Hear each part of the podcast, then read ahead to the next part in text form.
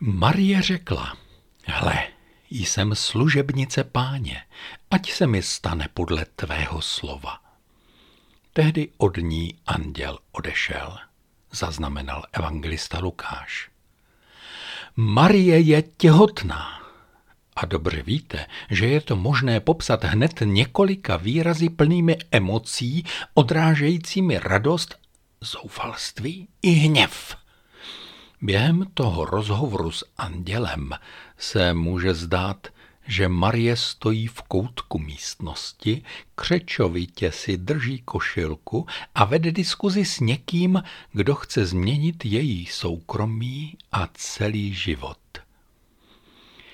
Když na to přijde, někteří z těch hochů v postelích našich dívek jsou na první pohled fakt jako andělé. Jenom je problém, že odlétnou a už se nikdy nevrátí. Zůstanou bez jména a bez zájmu. Ti další si jen chtějí vzít to své a zbytek je nezajímá. A ona zůstává zase sama doma. V našich podmínkách se do těhotenství své dcery vloží maminky vlastně někdy rozhodnou za tu mladou. Ty moudřejší nabízejí svou pomoc a počkají na rozhodnutí mladé maminky. A rozumná žena, či ten, kdo ji zastupuje, nabízí té mladé dívce hned několik způsobů. Pokud uneseš tu ohromnou změnu života, tu bouři v těle, podržíme tě a své dítě si můžeš nechat, anebo někomu svěřit do náručí. My tě v tom nenecháme, přece tě máme rádi. Pokud víš, že to neuneseš, spustí se bouře hned a maličké nebude. A my za tebou budeme zase stát. Je vlastně moc dobře, že je těch možností víc. My totiž nemůžeme rozhodovat za ženu v jiném stavu. Jak moudré bylo malovat svatou Anu samotřetí. Da Vinci ve svém podání postihl kus mateřských emocí, když namaloval malého Ježíše, jak zlobí ustaranou maminku Marii a moudrou Anu.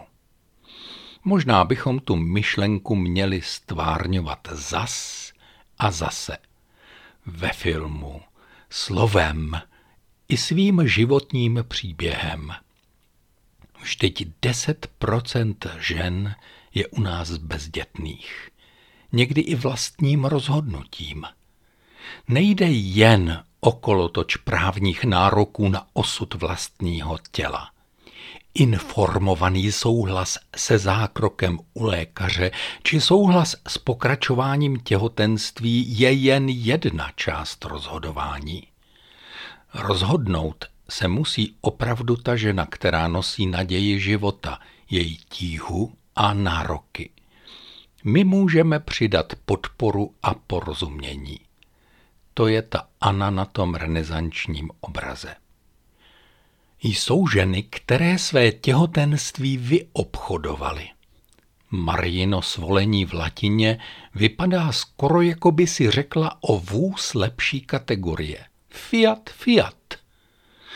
Maria ale nekšeftuje.